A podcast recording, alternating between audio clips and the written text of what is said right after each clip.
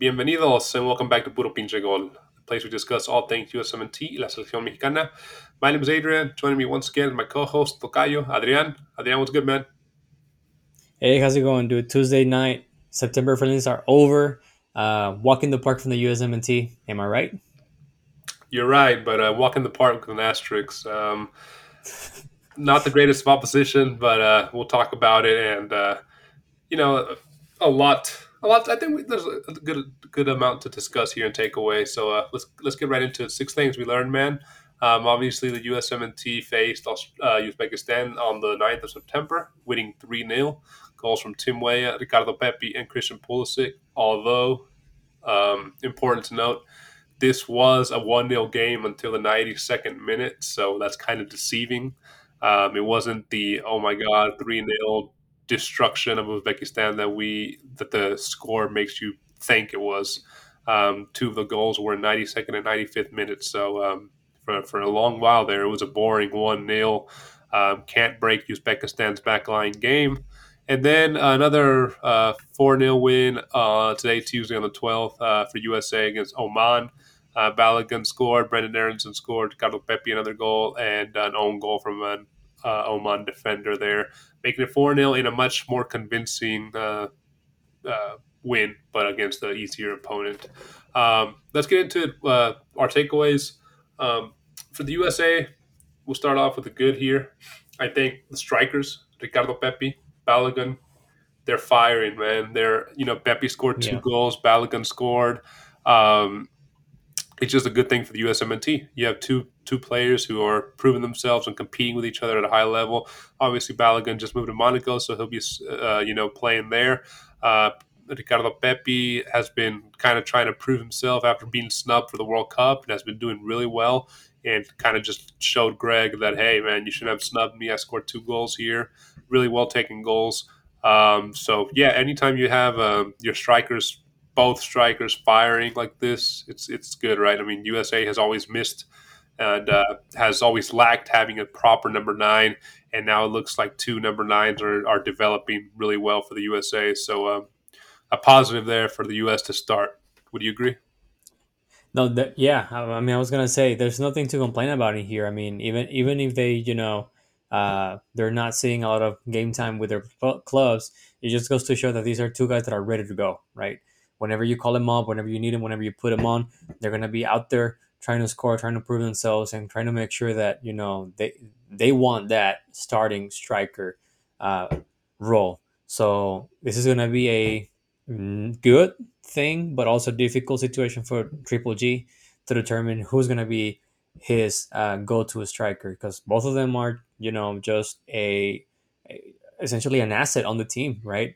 I think yeah. uh, whether you put Pepi or you put Balogun, they both understand their teammates. They both realize what's the style of play, um, and no matter what, they, no matter if one starts or you know the other one comes as a sub, uh, you have more than more than uh, plenty of ammunition to fire back at the opposition. Yeah, um, that kind of leads us into the bad for these two matches. The opposition. Okay, so yeah, the USMNT scored seven goals, um, but he wasn't exactly against uh, you know world beaters, right? I mean, it was Oman and Uzbekistan. Um, they, you know, the USMNT has to find a way to play games out of the U.S. out of the U.S. or play games in the U.S. against better opposition to test themselves.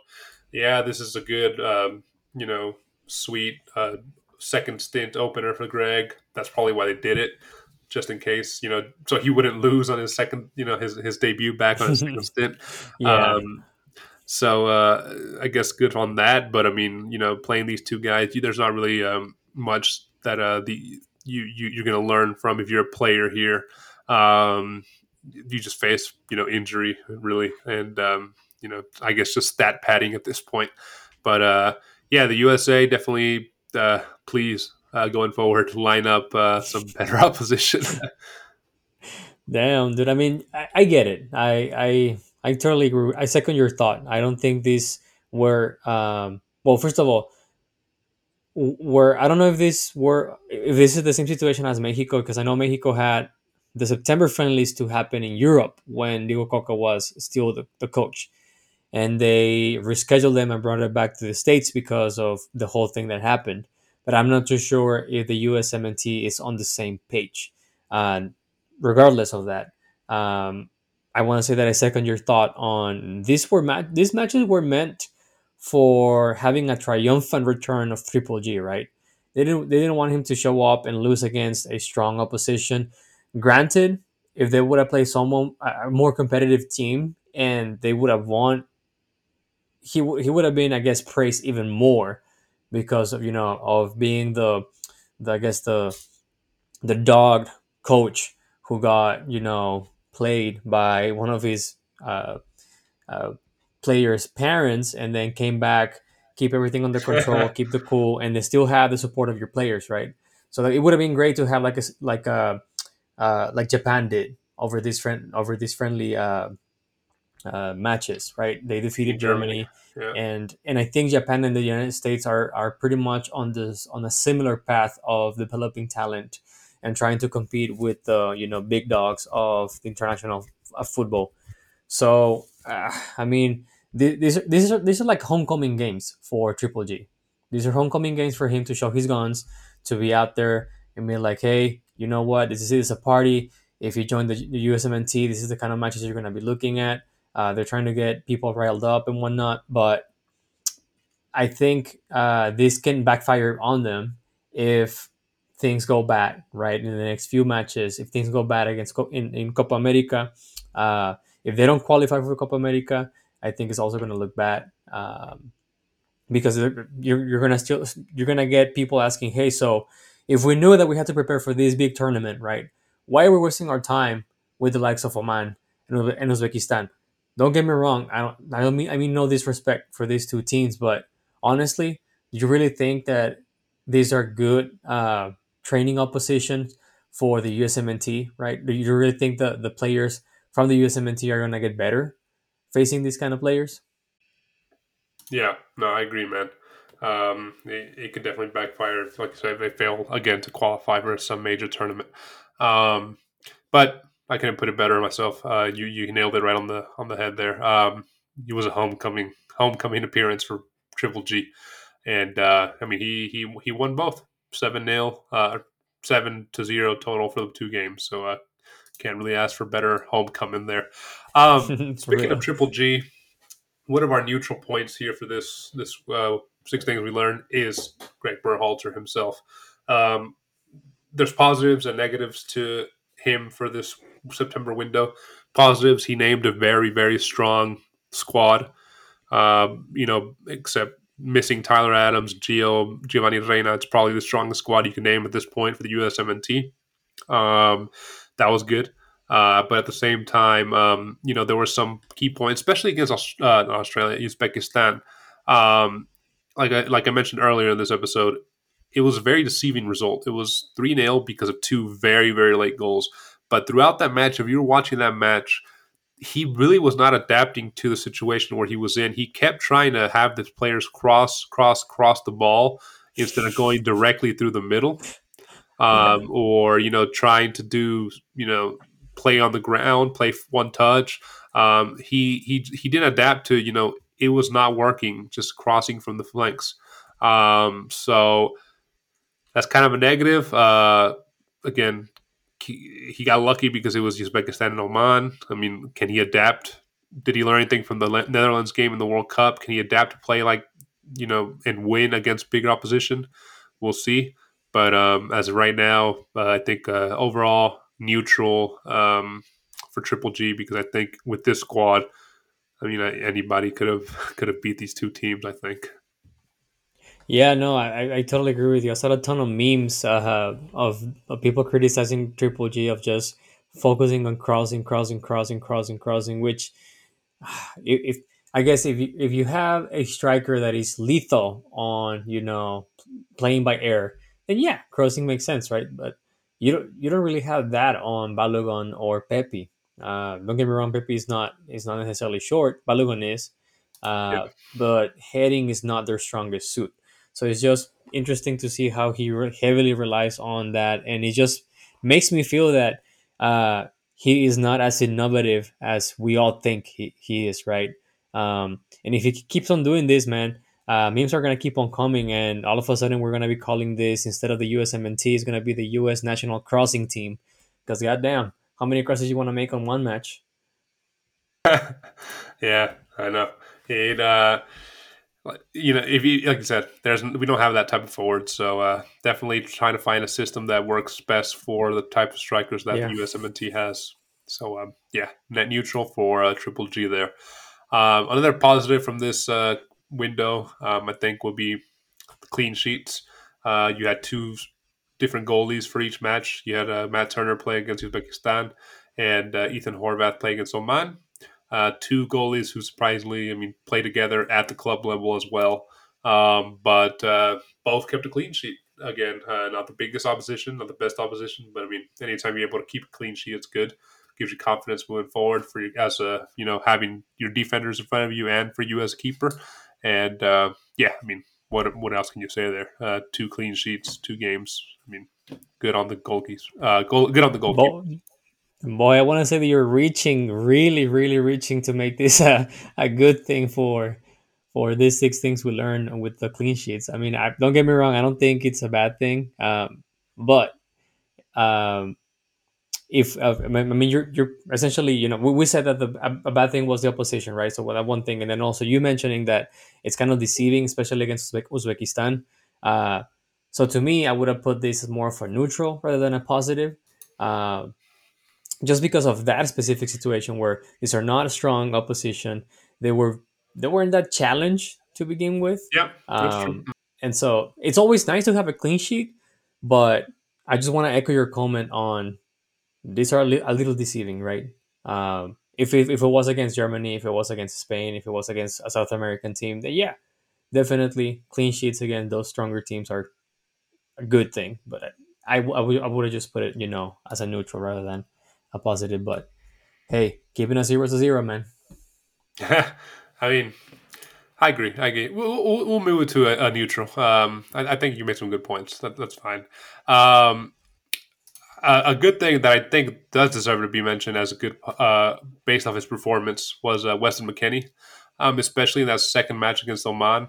Um, he was critical to two of the two of the goals, and just uh, you know he played the whole match and uh, was able to uh, dominate the midfield. Uh, and um, that brings us back to the point you made, not the greatest opposition, but um, yeah, I mean, it, it really it, he did have a performance, a really good performance for someone that often struggles and is unpredictable with how he'll uh, he plays with the USMNT. Um, he's either very very good or average, right, or sometimes bad. Uh, but uh, these two games, he was definitely one of the highlights on the on the um, on the field there. Uh, Weston McKennie. This one I'll buy, man. This one I'll for sure think is a good thing. Um, these, these are the kind of matches that you want, right? These are the kind of matches that you want for players like him, that he feels confident, that he regains that momentum, that he's able to go back to his club and, you know, reassert himself as a contender for a starting uh, 11 position, right? So this is definitely a good uh, thing that we learned that McKennie, at least on these two matches, showed confidence, showed leadership, and show commitment to the team. Yeah. Uh, last one, last positive here. Uh, I think uh, positive just because he got his debut in the second match against Oman. He played really well at the uh, right. He was a right wing back. Uh, Kevin Paredes, the young player that plays Yeah. in uh, in Germany um, for uh, Wolfsburg. Um, he finally got to make his debut as the full time USMN, USMNT uh, player, and uh, he played really well. Uh, didn't get. I think he came on the second half against Oman. Uh, he looked lively. He, um, I think it was because of him that we uh, the USMNT got the fourth goal. It was his cross that rebounded off the off the defender at the um, at the near post uh, from Oman, hmm um, and uh, he he was taking on his uh, his defenders, his his markers, and uh, beating them, and was able to find crosses in. And he was crossing what I noticed on on the ground. He wasn't trying to find somebody in the air like uh, a, a Balogun or Pepi, where we're not that crazy good in the air. Um, so very mature performance from the young uh, Bundesliga player. and I think he just adds more more depth to the USMNT there um, at the uh, at the right wing back. So uh, good performance from Kevin Paredes. This is definitely a good thing that we learned because now we know that there's some depth to that specific position for the USMNT. I think this is one of those areas where, at least in 2022 during Qatar, we know that it was an area of or opportunity for improvement for the USMNT, and also it's a good thing because this shows that um, this is this isn't just a you know uh, I guess uh, call up for capping a player for the sake of capping a player, right? This is something that it's a good move. It makes sense to bring him in as a USMNT player. They are not just tying him to the USMNT for the sake of tying him. They understand that he can benefit that you know that both the USMNT and the player can benefit from this specific relationship. So I'm glad to see that the USMNT is not only cap tying players for for just the sake of keeping or protecting their talent, right? Um, I think this mm-hmm. goes to show that the scouting of the USSF, while not perfect, is actually working, and that Triple G still has that good thing about him, which is scouting. Yeah, that pool, right? He's able to attract this this talent. Um, you know, now that that leads the USMNT to having really two two uh, good pieces in each left back and right back position. Mm-hmm. You have Sergiño Dest and uh, Paredes on the one side, and then you have Antonee Robinson, um, Joe Scally, and uh, even um, who was the who was the other player that started today for the USMNT there on the left. Uh, uh it was uh, Hansen. It wasn't Reed. Yeah. Uh-huh. Yeah. So that's another Christoph, Kristoffer Lund Hansen. So uh, you know you get uh, another uh, depth piece there, right? So mm-hmm. uh, good call ups, good cap ties. Um, so all in all, I think a good performance from uh, Cam Paredes. Um, Adrian, man, as we wrap this episode up, dude, uh, can our listeners find us, brother? Man, they can always find us on YouTube. Don't forget to subscribe, hit the like button, and turn on the notifications. You can also find us on Apple Podcast, Spotify, or wherever you get your podcast on. Last but not least, you can also find us on Twitter and Instagram at Puro Pinche Gol. We post stuff every now and then. Yep, and be sure to let us know in the comments uh, what did you take away from these matches for the USMNT? Are you happy that Triple G is back? Um, how did you see his performance and his uh, player selection uh, for the September window? Uh, definitely interested and uh, always exciting to read you guys' comments there in the comment section below. Uh, Adrian, man, September friendlies have come to an end It's been fun, brother. I'll see you in the next one. Take it easy, my friend. Always a pleasure. Likewise, dude. See ya. Deuce.